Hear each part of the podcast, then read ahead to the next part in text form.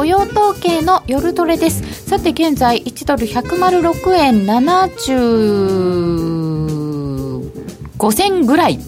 えっと上下触れましたよ、えー、ひゃくろくえんのごじゅう銭台があってひゃくろくえんのはちじゅうよん銭があって今ちょっと下に来てあ来てないん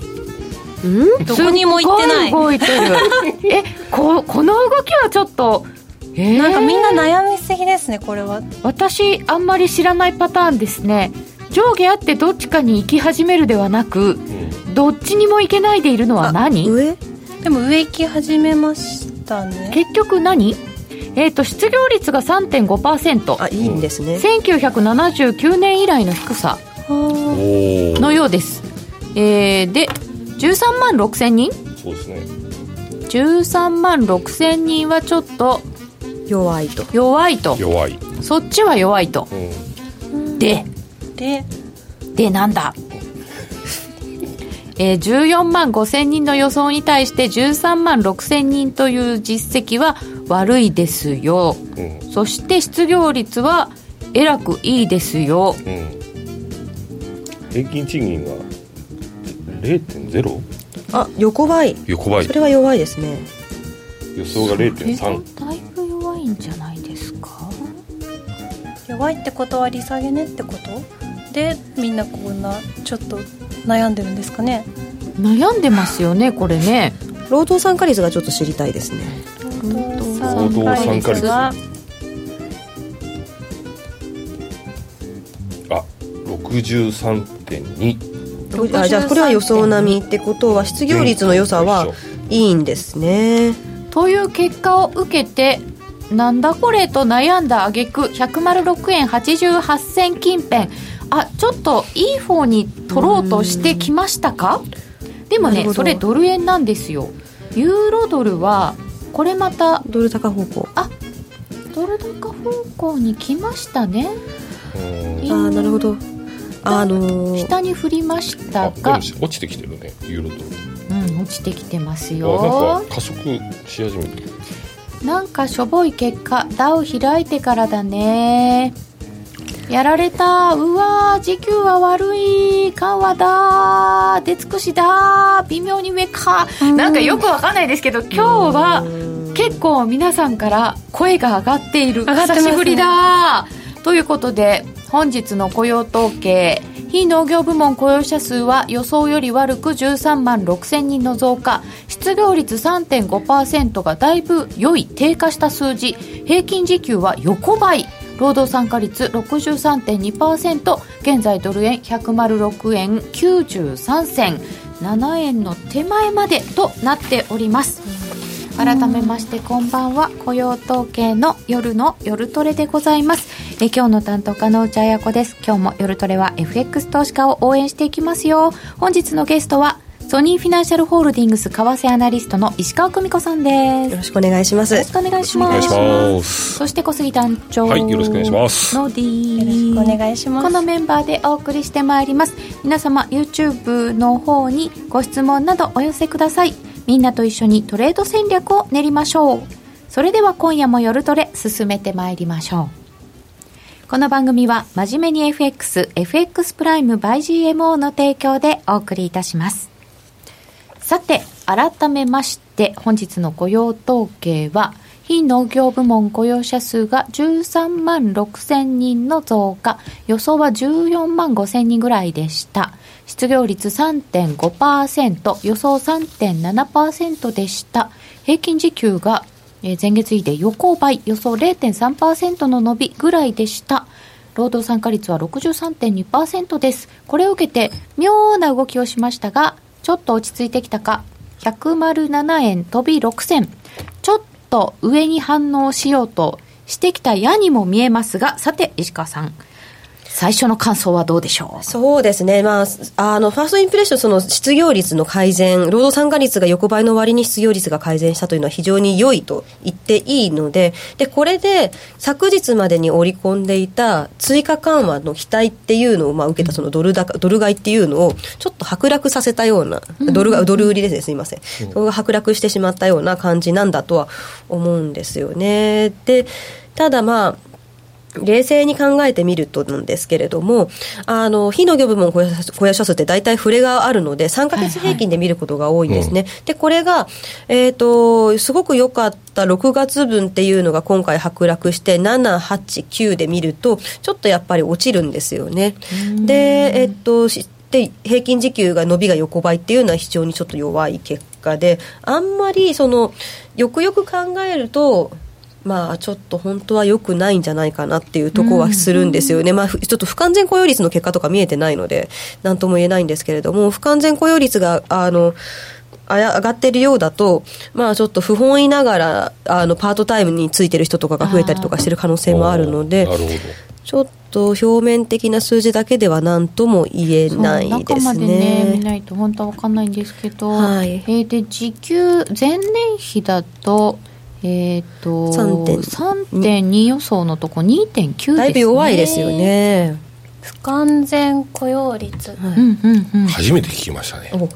あの不本意ながら本当は正社員で働きたいんですけれども、はい、もうパートタイムとかもう働かないとこう食べられないので、うん、とりあえず不本意ながらも働いて職について働いてるっていう方たちを入れた、はい、あの雇用率なんですよね。へー、そうなんだ。雇用統計って結構なんていうんですか、詳しいのは詳しいですよ ね, ね, ねいろいろ出ますね。うん、アンダーなんとかとか、あと製造業とか、はいはいはい、全部別々に出るっちゃ出るんですよね、あれね。うん、そうなんですよ。昔はそこまで細かく見なかったんですよね。もうだから今内容を見ないと分かんないよねっていうとこなんですよね、うん、あれじゃないですか、こう動かなくなったから、うんうん、動く材料をみんな探しに行くで深掘りしていくみたいな、そういうのあるんでしょうね。えっとですね、夜トレの番組ホームページに貼ってあるんですよ。アメリカの労働省、うん、労働統計局の雇用統計関連サイトっていうのが、うん、もちろん英語なんでございますけれども、うん、えー、これ見ると、えー、となんだっけ A と C 見ればいいんでしたっけ。テーブル A のいちと C 見ればいいんでしたっけね。テーブル見れますか。いきます。これをねまた行かないと、こうやって行かないと、一番上のやつテーブル A というのを開くとですね、こう出てきて、えー、っとじゅうきゅうねんのくがつがこうですよっていうのが出てきておりまして、ノットレーバーフォースとかなんかこの、 この辺 見, 見ればいいのかな、アンエンプロイメントレート、あ、これ失業率か。えー、今石川さんが目を凝らしてくれておりますがちっちゃいんだよね字が最近いつも言ってますけど字がちっちゃい。そうもうね、すごいいろいろ細かくあるんですね。すごいいっぱいあるんですよ。テーブル はちのきゅう とかまである。うーん、あ、ありがとうございますというのを見ている間に、じゃあノーディちょっと皆さんの声を拾っていただいていいですか。今私もわーってなってたせいで、うん、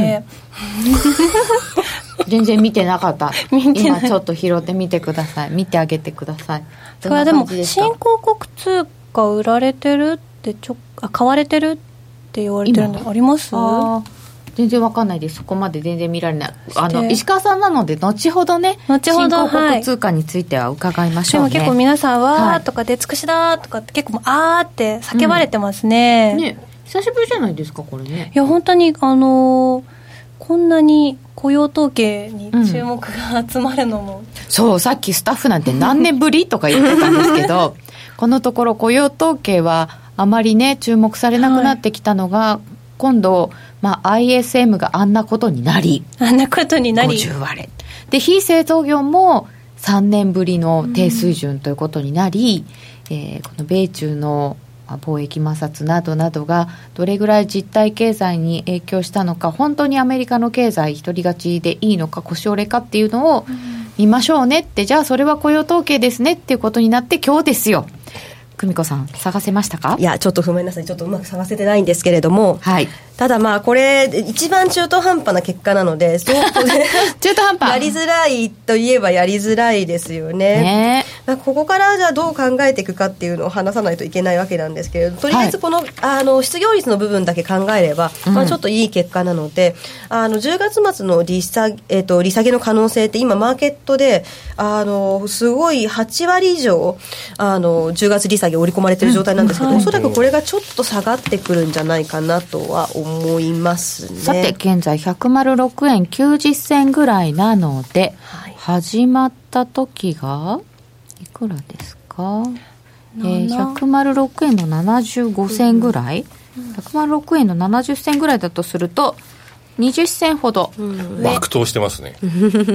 爆投ですかこれ。それでもひゃくななえんに戻せてないっていうのはなかなかひゃくななえんいっかい乗りましたよ。乗ってましたよちょびっとね。ちょっとなめた感じね、短かったですね。ひゃくろくえんのとひゃくななえんの飛びろくせんぐらいえ下げてから下がってるだけ。小杉団長ちょっと上にこうね、そうそう上に僕は上をずっと見てるので、うん、うんまあ、どちらかというとあのネガティブな材料を求めてる相場ではありましたよ ね, よねこのところ。そうかだから上にあんまり反応しないんです ね, ね、はい、アイエスエム ときて エーディーピー ときて アイエスエム の非製造業ってきてみっつとも悪いので、これは利下げ利下げ利下げかって、うんまあ、悪い指標行為ってきたときに、うん、なんかなんてリアクションしたらいいかよく分かんないようなやつをが出てきてしまったので、まあ、こういうリアクションになってしまってるんだろうなとは思いますね。あんまり悪くないみたいな訂正せんきゅうひゃくろくじゅうきゅうねん以来の低さだそうです。失業率 さんてんごパーセント。 ごめんなさいそれそれごじゅうねんぶりですかね。ですね、えー、ちょっと意味わかんない。その時の失業率ってちょっと違うんじゃないですかね取り方。うーん、ね、構成もね製造業がめちゃめちゃ多かったと思いますしね。そうですね、うん、ここまで追加利下げの観測がちょっと強まってきたのがちょっと戻っちゃいそうな感じですかね。そうですね。で、まあ、しばらく指標結果も出ないので、指標もあの来週末とかまで出ないので、あんまり指標のところっていうのの話はここから先はお休みになって、次はもう来週は米中の話になっていくんだと思うんですけどね。じゅう、じゅういちですもんね、はい、で今日はですねこの同じ時間にあの貿易収支出てるんですよね。アメリカの貿易収支予想を下回ってマイナスごひゃくよんじゅうきゅうおくドルしか今ここで出てないですけど、これがまた対欧州で赤字になってたりするとトランプさんが何か言うかなっていうのを夕方の番組でちょっと聞いてたんですけど。そうですね、うん、あの貿易収支も昔と違っていて、あのやっぱ中身を見ましょうって話になってるんですよね、うん、対中貿易どうだとか対欧でどうなってるとか、うん、今貿易戦争の火種があるところの貿易の部分に対する注目が集まってるので、やっぱ項目見なきゃいけないんですよね。うん、えーと、ダウの シーエフディー を今見ると れいてんいちはちパーセント 高、すごく上がってはないですね。プラスでちょっと重いぐらい、若干若干上がってる、うん、若干上がってますね。でじゅうねん債の利回りも若干上がってる感じですかね。 いちてんごよん、うんうん、そうでしょうね。若干恐怖指数は下がりました じゅうきゅうてんぜろ、うん、アメリカにねん債が いってんよん 回復してますもんね。うん、いやにねん債昨日下がりましたよね。下がりましたよね昨日ね、うんうん、それですよねやっぱり、うん、あの エフエフ 金利下がるだろうっていうような、うん、利下げ織り込みだいぶ進んだっていう感じの昨日でしたけどね。今日パウエルさんもこのそうそうそうさんじにじにじかさんじさんじかそうそうにじゅう先月がね 1, いちじにやってさっき今日聞いたらにじかさんじってにじゅうしちじって書いてあったから遅いなとか言って、もっと早くせえちょっとさんじじゃね、うん、待てないですよね。あさんじのパウエル待ち、あそうそうそうさんじですね。そっとカナダの指標も発表されているそうなんですよく間違うんです恐怖指数って言葉がすでに怖いよね本当だよねえー、雇用統計あるときに取引してるのは本当大変、もう本当動きしょぼいトランプが吠えた方がもう本当にねそうなんです。前回なんかパウエルさんの発言を聞こうと思っていちじまで僕待ってて、はい、あすごいで大したこと言わねえから、うん、もっと早い時間帯にやってよとかと思ってて、で今回さんじじゃないですか、はい、もう絶対待たないとかと思っちゃいますよねね、これじゃない日だったら先に寝ておいて起きるもあるんですけど、これがあってさんじですからね、うんうん、もう無理ですよね。ということでポジションは軽めにしようかなと思ってしまったりするわけです。えー、どこがいいの？失業率だけ？そうですよね、失業率だけだとね、ちょっとね。あ、エヌエイチケー のツイッターはノンファームペイロールをもって悪いと評している。うん、ああ、そうですよね、まあ、普通そこだけ見ますよね。そうですね、うん、エフエックス 始めていちねんちょっとですが、ここまで雇用統計が注目されたの初めてな気がします。ああ、そっか、いちねんぐらいだとそうでしょうね。そうでしょうね。雇用統計が注目されるってこと自体を知らないってことになりますよね、うん、見たことない。昔はね、じゅうねんまえはね、動きすぎて エフエックス 会社のサーバーが落ちてましたからね。ああ、そういうことがあった。そんなことが、うん、だってこれだって雇用統計をお伝えしようから始まったようなもんじゃないですか。そうそうそう、そうですそうです。ねえ、うん、雇用統計ナイトのイベントもあったりして、そうそう、昔はそういうのをやってて、それぐらい注目度が高かったんですけど、まあ今動かない。うん、で結局今ひゃくろくえんきゅうじゅうななせん、あ、これななえんどうなの？重いの？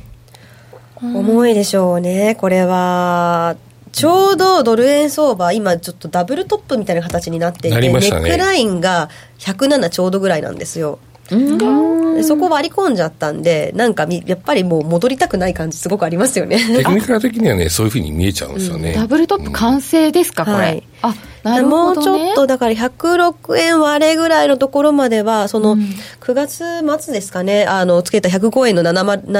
さんとかそのぐらいのところまでは、はい、とりあえず下げたい気持ちになるのはよくわかるんですよ。うーん、え、このこの下だと、えっと、はちがつのにじゅうろくにちにひゃくごえん割れがありました。ありますね、はい。でそこあのひゃくごのなないくつ割れたら多分そこまでいくような、まあ、テクニカル的にはそうなりますよね。次のターゲットはひゃくよえんだいって。そうなんだ。ひゃくよえんでも基本的になんとなくあのじゅうがつは荒れるみたいなイメージがあって、ね、みんな言いますね。特に株は、うん、そういう刷り込みがあるので、ね、でもこれまでのドル円ってむしろ荒れてくれよぐらいだったじゃないですか。そうですね、まあ、未だに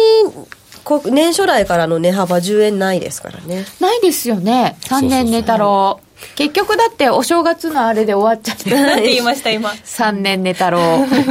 だって去年一昨年と動かなくて、さんねんめはさすがに動くよねって言って、あのいちがつドーンで来た来た来た来たと思ったら、その後これじゃないですか、ね、さんねん寝太郎だったね。え、童話知ってますか？さんねん寝太郎っていう童話があるんですよ。かもしれない。さんねん寝太郎ってなんか今彼女さんが作った言葉かと思った私はなんか面白いなって。そんなに器用ではないさんねん寝太郎、ちょっと後でググっときます。そして見てください。今日もなんか投資家トレーダーの方と話をしてて、ええ、であの本当動かなくなったよねって話をして、で、うん、具体的にはなんか陰線つけて、今までだと半分ぐらいまで戻ってまた落ちてたっていう局面が多かったのが、はい、今戻りがすんげえなくて、うん、そのままダラダラダラダラ落ちていく相場だから、やりにくくてしょうがないって言ってました。戻りがすごく弱い、その前に叩かれてしまう。戻ったら叩こうの人が多すぎるんですか？そう、戻ったら叩こうっていう人たちが多いがゆえに、多分 エーアイ で動いてることが多いのか、うんうん、戻る前に叩かれて落ちていくっていう、それに乗り遅れてしまう。なるほどっていうことが多々ある。今年はって言ってました。私は今年きついのはブルトラップ、あ、抜けたと思って行くと思ったら騙される、うん、これ エーアイ のせいですよね。これもただドル円昔からブルトラップ、ベアトラップ多いっすよ。ドル円はそうか、うん、そうなんですね。そうか残念だ な, なんか私ショートの時にこのあのなんていうか下がり基調下げ基調の時にこうじりじり下がっていくのってあの結構珍しくて、上がる時はじりじり上がってて買うタイミングがない、うん、うーんみたいになるんですけど、ショートは割とスパッと落ちてくれてたのであの好きだったんですけど、なんかねここ数年うまくいかないことが多くて、うん、なんかそういう意味では、うん、これが エーアイ かとか エーアイ のせいにすぐしちゃうんですけど、うんうん、思うことあります。確かにあと相場の形ちょっと変わっちゃったかもしれないですね。なんか以前、そうですね、あの以前は何かそのいいことがあるとじりじりじりじりドル円が上がっていって、はい、ショックのようなそのはしごを外すようなショック症状が起こった時にドカンって落ちるような形だったんですけど、うん、今って世界的に中央銀行が緩和局面じゃないですか、うん、で弱くなると追加緩和出るよねっていうのもあるので、うん、株が支えられちゃうとドル円そんなに下がったりしないですよね。ですね、うん、なんとかプットって言われるやつですかね。ね、はい、本当にでもジャブジャブが止まるんだよって言って、まあ、今年にかけてすごく下がって、で結局また イーシービー もこうなっちゃったので、はい、うん、ジャブジャブは続くよねっていう今相場ですよね。そうですね、うん、日本のマネーも外に行かざるを得ないですもんね、はい、うんうん、そうするとドル買われますよね。金利はどこにっていうとそうですよね。そう、またなんか外債投資増やすとか言ってますしね、はい、まあ、ヘッジつけると か, るとか、そんなに多額のヘッジつけられるのかとか、いろんな話ありますけどね、えー、日銀は次回動く必要なくなるかな。うーん、まあ、どの程度円高が進んじゃうかにもよると思うんですよね。まあ以前あって、まあ、ひゃくはちえんとかひゃくななえんとかだとそんなに動くような必要もないと思うんですけど、この後に円高がちょっとみじみじ進んでいくような感じになってしまうとみじみじちょっとずつひゃくごえんとかになってくるとちょっと必要が出てくるかもしれない、ね、まだちょっとわからないけど、為替の水準によってはそんなことも考えなきゃいけないか。私今日はなんか日銀短観の見返しとかをしてたんですけど、あの企業の想定レートは現状よりちょっと円安方向じゃないですか、うん、とまたなんか計画変わってくる可能性もあるのかなとも思ったんですけど、うん、一応数字的には予想よりはちょっと良かったんですよね、うん、悪化してるけど ディーアイ は、うん、なのであれ見てもそんなに日銀が急いで動く必要はなさそうかなっていう結果になってるらしいんですよね、エコノミストさんの間では、うん。でも前回は含み持たせましたよね。含みは持たせましたね。あの時はやっぱり含みは持たせないとあのめちゃくちゃ円高進んじゃいそうな雰囲気だったじゃないですか。もうアメリカも利下げ、ヨーロッパも金融緩和っていう感じだったので、日銀もあの必要だったらやりますよっていうようなのをちょっとメッセージを強めざるを得なかったとは思うんですよね。まあ、なんでこれで円高進んでればいよいよもうちょっとって、まあ、なんというかどうにかしてその文言を強めて、うん、あの言ってもういよいよやるぞのところまで近づけてますよみたいなあの雰囲気醸し出して終わる可能性の方が高いと個人的には思ってるんですけれども、うん、来月よくちゃんと検討するよって、ね、毎日検討しててよみたいな感じですけどねいや本当そうですね、そうですね、うん、っていうか毎月やってるはずなんですよ本当毎回やってるはずなんです ね, ねであえて言ったっていう毎月やってるのに、うん、それがメッセージだったんですね、えー、ひゃくななえんまた戻してます。ひゃくななえんちょうどつけたり戻したりつけたり戻したり、まあ、昨日の終値がひゃくきゅうじゅうろくえんのきゅうじゅう台だから、うん、多分そこが攻防戦になると思うんですよね、うんうんうん。これがちょうどあの日足の一目均衡表の手応えの上限のところの平らなところなので、うん、まあ止まってもいいよねっていう感じの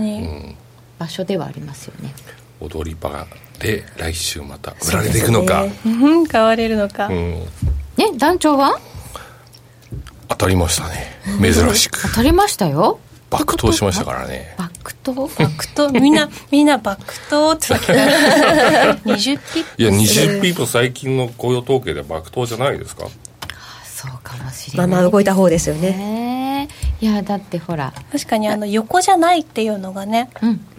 動いた方、うん、ずっと横ですもん ね, ねじゅっ銭縛りでしたっけ。ラジオ聞きながらにじゅっ銭取れたんでうわうわーよかった。もう本当にねこれ赤飯です。赤飯ですねいや本当に、うん、さて エフオーエムシー 年内にかいの利下げ見込みもあるようですがどうなんでしょうね。こうなった場合に、えー、じゅうがつ、はい、じゅうにがつどうですか。じゅうがつの織り込み度合いも先ほどあ、えっと、今日の夕方時点では はちじゅうごパーセント とかそれぐらいあったので、うんうんうん、まあ、この後さちょっと下がったとしてもおそらくまだはち割は超えてる状態なんじゃないかと思うんで、うん、まあやるかどうかは微妙ですけど、あとはそうですね中米中のあたりとの絡みですよね、うん、競争決裂するとまた利下げしなきゃいけないような話になりそうですからね。決裂するとうーん、えー、じゅうがつとおかじゅういちにち、こればっかりはどうするか読みようがないのでもう祈る。そうですね。今日あのピーター・ナバロさんがあのちっちゃい合意なんてないんだと、うん、あの合意するとしたらちゃんとした合意だっていうふうに言ってたんで、これトランプさんが匂わしてた暫定合意難しいかもしれないねっていうような感じになりつつあるんですよね。うん、そうなるともうまるっと合意なんて中国はもう長期戦の構えでいるんでできるわけがないんで、これはちょっともう一回決裂風に、まあ、交渉は続けるってするんでしょうけども、はい、合意今回ね、はい、うまく合意っていう風に持っていくのは難しいかもしれないですね。な、まあ、今回の米中協議の焦点っていうのは、はい、えー、とじゅうがつのじゅうごにちに、まあ、延期させたんですけれども、これまでかけていた、えー、と米中のそのああ中国に対する関税 にじゅうごパーセント を、まあ、引き上げるっていうところをどうするのかっていうのと、うん、じゅうにがつじゅうごにちに、えっと、対中関税だいよんだんの残りの部分ですね、これにをかけるのかどうかと、そこにつながるような話だったんですけれども、これが、まあ、まだ選択肢として残ってるよって、じゅうがつのじゅうがつじゅうごにちの引き上げっていうのは粛々とやりますよってなると、一旦リスクオフにはなりやすいですよね。うん、さて、えー、いろいろ資料も持ってきていただいておりまして、えー、この非農業部門雇用者数とさんかげつ平均っていうのを出していただいてるんですね。はい、そうですね。さんかげつ平均って大体そのすごくブレるので、雇用統計って、うんうん、なのでそのブレた分っていうのを鳴らすとさんかげつだと大体鳴らせるよねっていうのがよくあるこの指標の見方なんですけれども、はいはい、まあ、先ほどもちょっと言いましたけれども、よかったろくがつぶんが消えてこれが新しく入ってくるということなので、はい、でじゅうさんまんとかなので前月並みぐらいなんで、まあ、ちょっと数字落ちますよねと、うん、でちょっと心配なのが平均時給 ゼロパーセント だったところなんですよね。うん、で横ばい。そうなんですよ。うん、でアメリカの ジーディーピーなな 割が個人消費が占めてるので、はいはい、あの時給伸びないと結構つぶ厳しいんですよね。その辺が現れているのが、消費者の景況感はまだ堅調ってなんでしょうか。そうなんですよ。えーと、今 アイエスエム なんか見てもらうと分かるんですけれども、製造業がめちゃくちゃに悪いんですね。はい、でサービス業も落ちてきちゃってるので、今週はそれで大騒ぎになったわけなんですね。うん、で他の景況感関連指標なんか見ていくと、えーと、ニューヨーク連銀の製造業指数も、フィラデルフィア連銀の製造業指数も、カンザスシティ連銀の製造業指数も、もう軒並み弱いんですよ。うんうん、もうマイナスマイナスみたいな感じで弱くなってしまってるんですけれども、個人の景況感っていうのはまだまだいいんですよね。結局サービス業の方がまだ耐えてるから大丈夫っていうような、うん、であのなってるんですけれども、ただ、うん、言っても アイエスエム なんか見ていただくと、製造業、サービス業も落ちてきちゃってるじゃないですか。うんうん、でシカゴ購買部協会景況指数もちょっと ピーエムアイ っていうやつですね。はい、こっちも落ちてきてるので、うん、でこの辺で落ちてきて、かつ時給も伸びないっていうことになってくると、この消費者信頼感の方もじわじわと下押し圧力が強まっていく可能性が高いんですよね。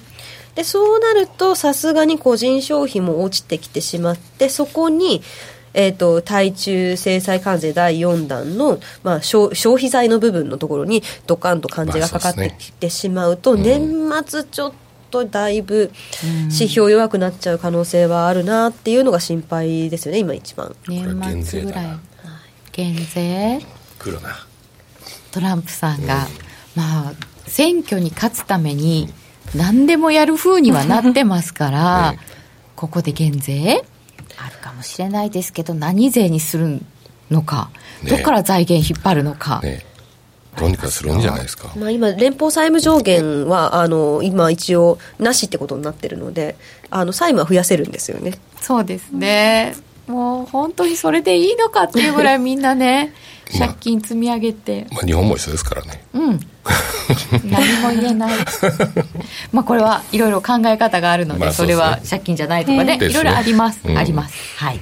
えー、とそんな中でちょっとドル円上がってきたひゃくななえん飛びきゅうせん、うーん、じわじわじわじわだけどね、ちょっとドル円上がってきましたねというところです。でこのね、あのアメリカの消費者はまだまだお買い物してますよっていうことなので、小売売上とか、まあ、そんな指標も見なければいけないことにはなると思うんですけど、先日出ていたあの小売個人消費個人所得ピーシー デフレーターさんセットあるじゃないですか。あれの個人消費のところがあまり良くなかったですよね。だからやっぱり影響は出つつあるのかなと、もちろん単月だけでは判断できないんですけれどもね、うんうん、あのちょっと心配な材料というのが増えつ、増えつつあるのはもう確かですよね。そうですね。アメリカ人のあの可処分所得もじわじわっと落ちてきてるんでしょうね。あ、そうですね、うん、なんかいろいろ上がってますよね、保険料、うん、ね、うん、まあ、それは本当住宅費もめっちゃ高いですよね。住宅費ね、うん、家賃が上がっている、住宅価格が上がっているっていうので、あの住宅ローンの借り換えができるっていう話もあったじゃないですか、うん、前のねサブプライムローンの前のみたいな話ですけど、ね、それが今度ちょっと止まってきますよね、うんうん、で全体的にアメリカの消費どうでしょうかっていうのが気になっているところです。えー、さて、えー、じゅうじになりました。現在ドル円ひゃくななえん飛びろく銭、ひゃくななえんにはちょっと乗せてきたようです。それではここでお知らせです。 エフエックス プライム by ジーエムオー はスキャルピング大歓迎。 エフエックス プライム by ジーエムオー は調査機関の調べで調査対象 エフエックス 会社の中で唯一約定拒否なし、スリッページなし、荒れ相場でも狙ったレートで滑らず約定し、お客様の思い通りの取引を実現します。レートが大きく滑って負けてしまったなどのご経験がある方は、ぜひ エフエックス プライム by ジーエムオー のご利用を検討してください。エフエックス プライム by ジーエムオー では、数多くの勝ち組トレーダーが認める約定力でサクサクお取引いただけます。現在 エフエックス プライム by ジーエムオー のホームページでは、勝ち組トレーダーのインタビュー記事を公開中。勝ち組たちの取引手法を学びたいという方は、ぜひ真面目に エフエックス で検索を。株式会社 エフエックス プライム by ジーエムオー は、関東財務局長、金商第にひゃくごじゅうきゅう号の金融商品取引業者です。当社で取り扱う商品は、価格の変動等により投資額以上の損失が発生することがあります。取引開始にあたっては、契約締結前交付書面を熟読、ご理解いただいた上で、ご自身の判断にてお願いいたします。詳しくは、契約締結前交付書面等をお読みください。お聞きの放送は、ラジオ日経です。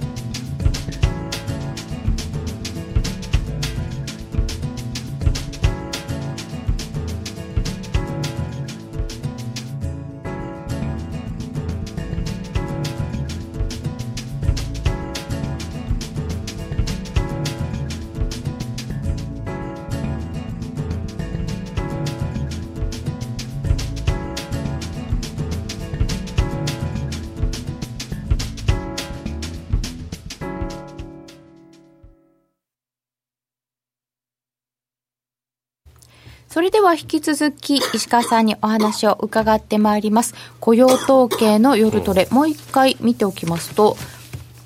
今日の雇用統計くがつぶん、非農業部門雇用者数がじゅうさんまんろくせんにんの増加、予想じゅうよんまんごせんにんを下回りました。失業率は さんてんごパーセント と予想 さんてんななパーセント よりも低く、せんきゅうひゃくろくじゅうきゅうねん以来の低さだそうです。平均時給前月比で ゼロパーセント、 ちょっとこれが心配、予想 ゼロてんさん のプラスでした。えー、年で直すと にてんきゅうパーセント、 予想 さんてんにパーセント、 前回 さんてんにパーセント を下回る時給の伸びでした。労働参加率は ろくじゅうさんてんにパーセント となっております。えー、一旦下もありましたけれども、ドル円じわっと上、ひゃくななえん飛びよん銭で、えー、と株価の方はえー、と シーエフディー で見てダウが ゼロてんさんパーセント 高、うん、小幅高、うん、な感じですね。ですね。これでどうなのかというと、これがあの、まあ、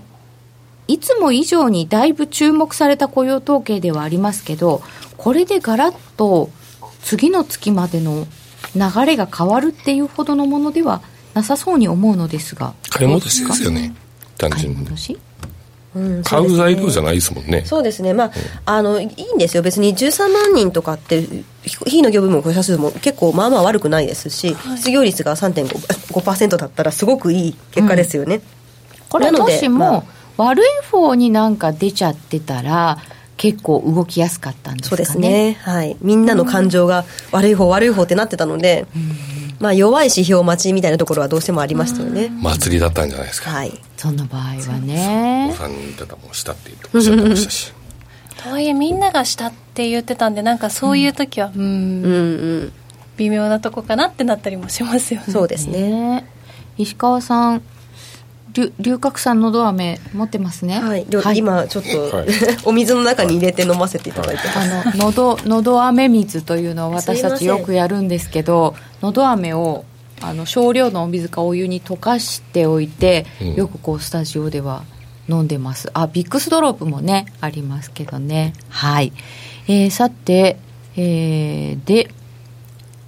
失業率の悪化がリセッションの入り口みたいに言われてるから、失業率の低下は本当に良かった。そう、うん、なるほどね、なるほどね、まあそうですね、うん、ただ今難しいんですよね、何をもってリセッションの入り口にするとするかって、うん、まあ、リセッションって ジーディーピー があの前期比マイナスっていうのが 2, 2期続くとリセッションって言うんですけれども、うん、アメリカではそういうふうになんか決めてますよね、はい、他の国も大体そうやって見てるんですけれどもね、うん、であのただなんでまだ全然リセッションとかいうようなところではないんですよ、うん、ただ私たちが見てるのってその景気減速とか後退とかのサインを知りたいっていうただそこなんですよね、うん、でバブルが起こってるとするならばバブルのサインとかバブル崩壊のサインを知りたいってとこなんですけど、うん、まあよくなんでバブル弾けるまで分からないかっていうと、過去に起きたバブルの目って大体もう潰しちゃうんですよね、早いうちに。なるほどね、うん、なんかいろいろ規制をしたりとかしていて、うんうんうんうん、なのでどこでバブルが起こってるかっていうのがもう常に見えづらいんですよ、分かんないんですよね。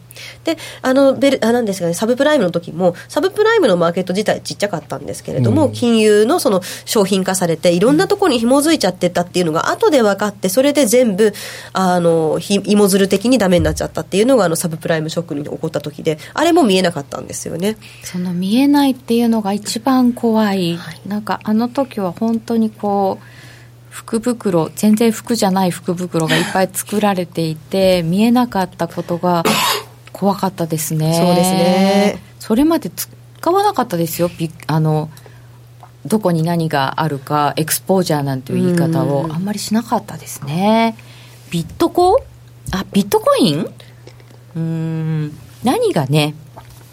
今回引き金になるのか、そうですね、みんな見てるんでしょうけど、で、えー、今回じゅうがつ末 エフオーエムシー に向けての市場の見通し エフエフ 金利の先物も持ってきていただきました、えー、じゅうがつ末ですからね、あの米中が終わった後になりますよね、はい、じゅうごにちの関税も終わって エフオーエムシー、うん、まあ、中国との、まあ、なんというか交渉ががっつり決裂っていう風になってしまうと、一旦またリスクオフになってしまって、うん、まあ、トランプさんがアメリカの金利が高すぎる、すぎるのがいかんっていう風に言ってまたフェドに利下げ圧力をかけ、マーケットも期待し、フェドは何かしないといけない雰囲気になる、なるっていうのはよくあることなので、よく知ってる流れですねまたそうなるか。でも今株価いいんでしたっけ、ダウ平均いいんでしたっけって、あの ど, どれぐらいのスパンでなんか、うん、こうにまんごせんドルとかを上回ってる時に、うん、トランプさんが元気っていう、うんうんうん、あ言いますよね高値に近づいてくるとなんかまたあの中国とか言い出すんだよみたいな、にまんろくせんにひゃくだいだからまあ悪かないですよね、うん、この間また本当高値に迫るかというようなところから戻してきて、短期的にはまあちょっとチャートの形悪くなってますけど、はい、まだ弱くないですよね、全然弱くないです ね, ねなのでやっぱりバブルが怖いんですよ、この低金利は。どんどん金利引き下げてしまうと、うん、あの本来だったらもうあの何ですか、金融機関も金利取れないじゃないですか、お金貸しても、はい、なのでちょっとリスクが高いところにもお金貸し出してしまって、うん、で、まあ、なんていうか民間の債務の債務っていうのがどんどん上がっていってしまって、まあ、どこかで、まあ、なんていうかバブルが崩壊っていうその民間、民間債務バブルみたいなところが起こってきやすい環境ですよね。実際民間債務比率上がってきちゃってるんですよ今、はい、うんそうですね、その辺は怖いかもしれません。さて、えー、先ほども、えー、と皆さんの方からもいただいてたんですけど、じゅうがつといえばブレグジットの期限でございますよ、はい、本当でしょう、はい、出ましたね。あの本当でしょう、本当ってすごい話題です、はい、あれはどうなんですか。一応 イーユー 側はまあ、出してきたねみたいな歓迎みたいなこと言ってるんですよね、ユンケルさんね。一応、まあ、なんていうかアイルランド北アイルランドとアイルランドが長きにわたって イーユー の関税その同盟の中に入るあの手段みたいなのも提示はしてるんですよね。北アイルランドの議会があの望めばよねんごとの採決であの イーユー の関税枠内に残留することができると、移行期間の後も、うん、っていうことをやっててるので、まあ、こうそういう意味ではあの即座にそのなんというか国境に検問施設とかが出てっていうような話ではないかもしれないので、まあ、それ部分は進歩だねと。ただまあいろいろ問題はあると。で結局その移行期間中、まあ、移行期間が終わった後に国境の付近には検問施設とか管理施設置かないけども、はい、離れたとこには置くって言ってるんですよね。離れたとこには置く、はい、なんだそれは。そうなんですよ。だからいろいろ問題点はありますと。で、あの特にバラッカアイルランド首相なんかは結構強く反発をしていて、うんうん、で 北、まあ、北アイルランドの議会的にもあの、まあ、ちょっとそこのイギリスの中にいたい人たちとかはちょっと微妙なリアクションですよね。その辺は反発が強いですよね。あ、そうでしょうね、うん、えー、ジョンソンさんの案というのを出していただいております、はい、なのでまあちょっとここのとこも揉めていて、今日ですかね、うん、あの欧州委員会があの これこのままでは受け入れられないと、うん、なのでいっしゅうかん程度でまたちょっと修正案出してって言ってるんですよね。もうちょっと譲歩しろよってことですかね、うん、はい、もうちょっとかん揉み直しておいでっていうふうに言ってるので、うん、まあちょっと今日からいっしゅうかん、まあ、とおかぐらいまでの間にどんなのが修正されて出てくるかっていうとこですよね。でそれを受けてじゅういちにちにあの イーユー 側がそのイギリスの提案を、まあ、回答しなきゃいけないんですよ。回答期限がじゅういちにちなんですよね。あ、じゅういちにちですか。これもそうなんですよ。ありゃりゃ、まあ、このだからじゅう、じゅういちにちはすごく忙しいですね。その米中の話と閣僚級協議とイギリスブレグジットあの案についての イーユー 回答期限っていうのがふたつあるので、ここに期限があってその後確か イーユー 首脳会議ありますよね、はい、えっと、じゅうはち、じゅうきゅうなんですよね。でここでもまた多分あの事実上の期限じゅういちにちって書いてるんですけど、大体こういうのって伸びるので、うん、あのおそらくじゅうはち、じゅうきゅうのギリまでありますね。うーん、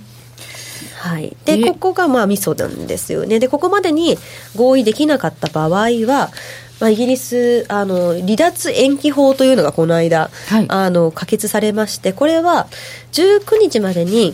イーユー と合意した案を議会を通すことができなかった場合は、首相は法的に イーユー に対してさんかげつの離脱延期を申請しなければいけないという、しなければいけない、はい、これは法的拘束力があるものなんですけれども、うん、ただこれが決まった後もジョンソンさんはじゅうがつ末で断固離脱っていうふうに言い続けてるんで、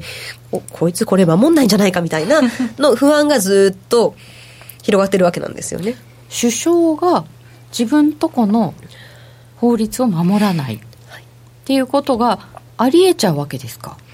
ありえちゃうんでしょうね、事実上。そうですね。だからあの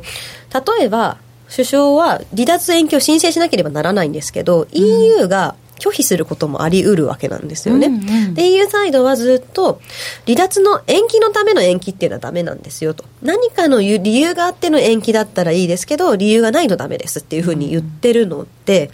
うん、あのちゃんとした理由を提示できればいいんですけど、ジョンソンさんもやる気がない様子を見せているので、ちゃんとした理由が提示できない場合、これヨーロッパ各国の首脳が全員 OK ってしないとできないんですよ。全員全員もうね、あそこは人数多いんですから、はい、そんな全員とか難しいですよね。でしょうね。うーん飲み会とかもね、人数が増えると日程決まんないですよね。そうですね。決まんないね。それ一緒とりあえずビールでいいみたいなこと聞きますもんね。あれもね、ああね、うん、ともうめんどくさいからみんなビールになっちゃう、ね、めんどくさいから、まあ、とりあえずビールみたいなね、うん、そういうのと一緒だねそんな感じですよね本当に。でいちいちあのジョンソンさんはいろんな国の首脳と会うたびに他の国の首相をイラつかせて回っているわけなんですよねこれだからもう怒らせて離脱延期を承認しないようにする根回ししてんじゃないかなって思うぐらい あ, あっちこっちで怒らせてるんですよ。あ、むしろね、そうか、はい、延期を承認されなければ、はい、いいんですもんね、はい、ジョンソンさん的には。そう、ね、もう向こうが承認してくれないんだからしょうがないんだよ、うん、強行離脱だべーってなっちゃう可能性があると。でただ一方であの イーユー サイドも合意なき離脱っていうのは別に歓迎してるわけでもなんでもないので、例えばその合意なき離脱を延期してくだ、あ、まあ、でき合意なき離脱を避けるために イーユー に申請しなさいっていうようなあの法律があって、それにのっとって申請書にジョンソン首相が署名しなかった場合、うん、でも イーユー サイドとしては延期することもできるんじゃないかっていうような話もどうやら出てきているようでして、うん、でじゅうがつの最終週に様子見てまた イーユー の臨時の首脳会議やるんじゃないかとか言われてるんですね。だからギリギリまでちょっとどうなるかわからない状態ではありますけれども、うん、まあ合意なき離脱が意識されればされるほどポンドはちょっと下押し圧力がかかるのは間違いないですよね、うん、ですよね。でやっぱりポンド売るんですよ、はい、売るんですけど巻き戻しは巻き戻しで結構ありました。くがつのはつかまでは結構戻しました、はい、で今度また押してきてるんですけどポジション傾いてますよね。あの本当に夏はちがつぐらいまでに、はい、過去の歴史的なすごい高水準じゅうまん枚超えのぐらいところぐらいまで、うん、えーと、売り越しが重な、積み重なってたんですよ。そうですよね。それが、えーと、材料がなくなって、まあ、ちょっとあの イーユー 離脱を合意なき イーユー 離脱をあのさせないためのその延期法案ですね、はい、これが通りそうだってなってたところですごく買い戻されたんですよ。だいぶ戻しました、はい、でこれで、えー、と売り越しがはちまん枚ぐらいまで減ってるんですね今。うーん、でもはちまん枚ってのはどういう水準だと思えばいいですか。はちまん枚は別に全然低くはないんですよ、うん、売り越しとしては低くはないんですけれども、うん、じゅうまん枚のこと考えればもう一回売れるよねっていうところまで減ってきた感はあるんでそう考えるか、そういう考え相対的に売れるみたいな、えーはい、じゅうまん枚まであったんだからもう、 もうちょっといけでしょう。あの売り余地はちょっと出てきたかなって言えないこともない。そんなポンド売りたいんかね。いやだってなんか買いたくないんじゃないですか、ね、そうですね、誰も買いたくないだって。そういうこと、他にやれるものないから。で別にポンド買って上がっていけばそれに乗っかっていけばいい話じゃないんですか。短期だったら買えますよね、うん、そういう、もちろんくがつは上がったっていうのはその買い戻しの中だったので、その中で短期で買うっていうのはありだったと思うんですけど、もうじゅうがつになっちゃうと次またブレグジットだよっていう風になっちゃうんで、うん、でも ど, どこまでなんですかこれ売るとして。そのじゅういちにちの回答期限、まあ、これ伸びるでしょうね。ここまで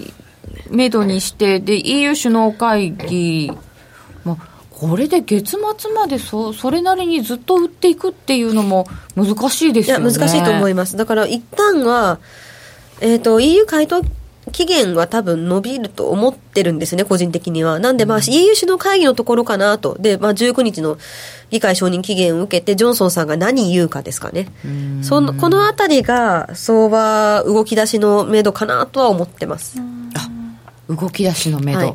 どのぐらいまでいくんですか。いやこれは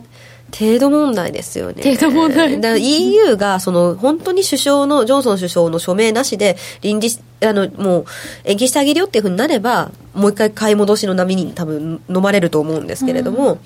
あのこの イーユー の首脳誰か一人でも賛成しなくて合意なき離脱になっちゃうなとなったらもう、うん、あのだいぶ落ちるんじゃないんですかね。この間の先日の安値もうさらに割り込んでっていうことも起こり得るですよね。先日の安値は いちてんいちきゅうご、はい、うん、せんポイント今度上取りやすいか下取りやすいかって見るとノーディさんどっちですかね。ポンド怖いねえ、じゃじゃ馬ポンドですからね。なんかやっぱり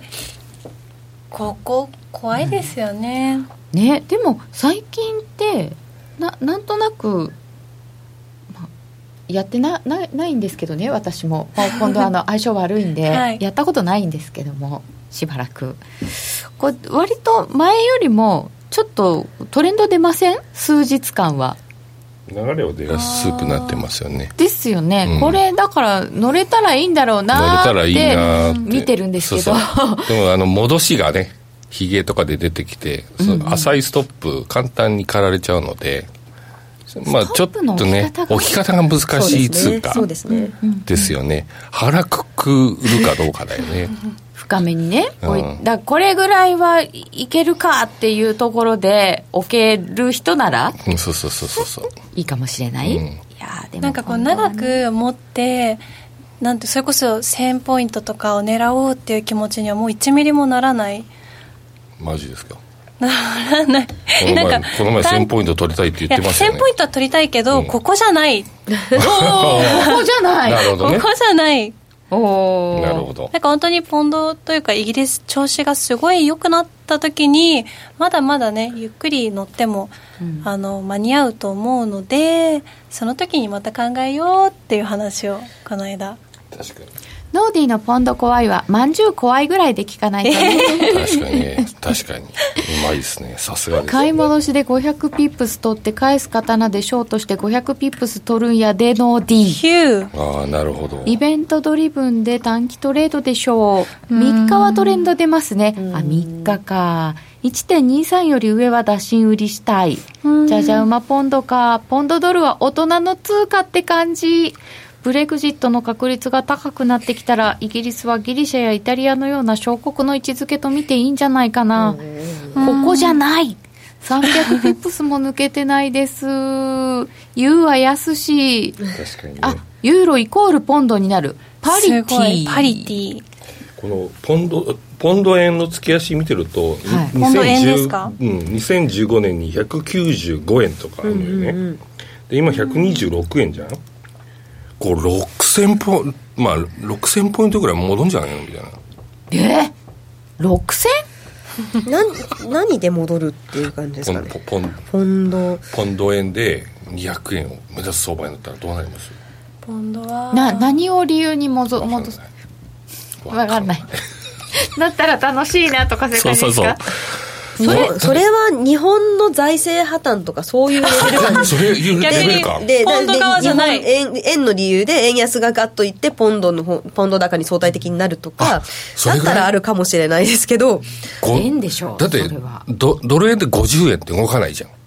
えでももしも円の理由でそんなポンド円になるんだったらドル円も す, すごいことになりますよひゃくさんじゅうえんとか。いやもうにひゃくえんぐらいのそう今財政破綻とかだったらそれぐらいかもしれないですね。でもちょっとそれはさすがに財政破綻はいきなりしないんじゃないんですか。したらあの為替見てるどころじゃなくなるかも日本国民分かんないけど、えー、でもこの時にひゃくえん近くの数字があったからここまでもし戻るんだったら、うん、ポンドすげえなと思って、うーんこんなに大きな値が取れるのはポンドしかねえなと思って。そうですね。なんかでもあの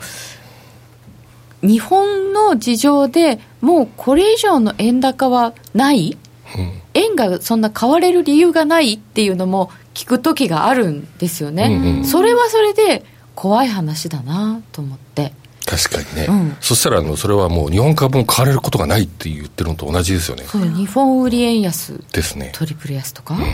ん、いやーって、うんもんですね。でも日本人が日本では稼げないので、うん、日本のマネーがどんどん外に出ていくんですよね、うん、で基本的には、うんまあ、だから円安になりやすい国になっちゃってるのは間違いないので、うんまあ、そういう意味では円高にもちょっと行きづらいというのはあると思うんですけれども、そして減って帰ってくる。減って帰ってくる。ダメじゃんそれそれ投資した私たちが困っちゃうじゃないですか、ね、年金とか減りますよ。そうそうそうそうだから困るんだよね怖い責められる団長すいません責めてました。いやー、うんいや財政破綻とかすると思ってないですけどね、はい、まあ、財政破綻はまあないんでしょうね。ないと、まあ、日本はないと思ってます、うん、消費税あんまり影響なかったねっていう書き込みをいただいたような気がしますけど、まあ、これからなんでしょうね、うん、これからそんなに今回駆け込みもそんなになかったので、あのちょ即座に誰も何も物を買わないってないと思うんですよ。軽減税率もありますから、うんうん、まあ、だからじわっと後々にひ響いてくるような形になるとは思うんですけれども、だからまあじゅう、じゅうにがつ期の ジーディーピー はマイナスになるかもしれないですよね。うん、ただまあだからといってマーケットでそれを大きく取り上げるかっていうと、もう前々から分かってることなんで、ね、今更材料にするようなものでもないと。うん、だったら日銀単価でもっと動くよって話だよね。そうですね。日銀単価のスルーじゃないですか。そうですね、うんうん、そうか、これだけスルーするのか日銀短観をっていう。いやだってまあ分かりやすいんですよ、その辺は。にもう日本だけじゃないですよ、どこのやつでも、まあ、アメリカのベージュブックでもそんなに動かないじゃないですか。結局金融政策の変更期待に結びつくかどうかなんですよね。なるほどね。だから日本の経済指標をいくら見てても別にこれ自体が日銀の金融政策の変更期待に結びつかないので、日本の金融政策ではマーケット全然動きませんと、為替に関しては。むしろ ごパーセント 還元を待ってた。そうか、サンタさんはくがつまでにおもちゃ買っているのか。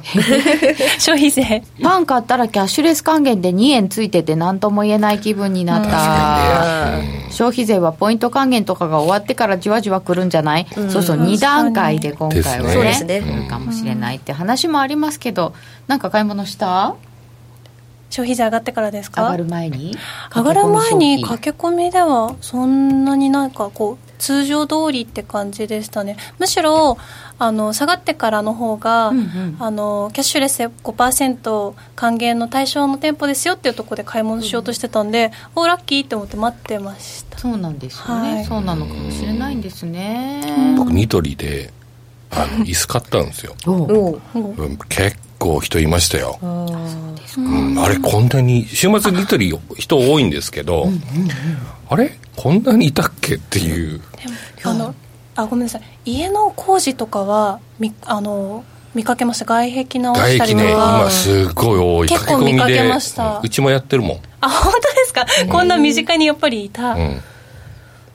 私はちょっとあのお金のかかる歯の手術しましたね。おそれは消費税取られるので、それはもうくがつ末までにしないとって言って、みんないろいろどうなんですかね。増税してもデフレが進みそうっていただいてました。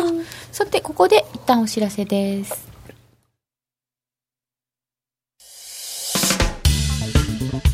お聞きの放送はラジオ日経です。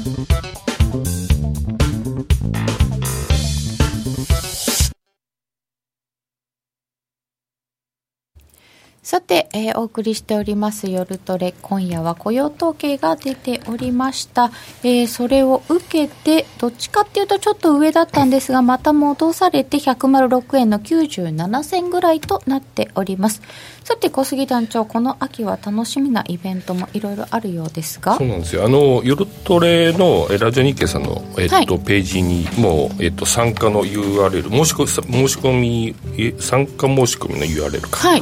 えっとってるんですけど、オフ会を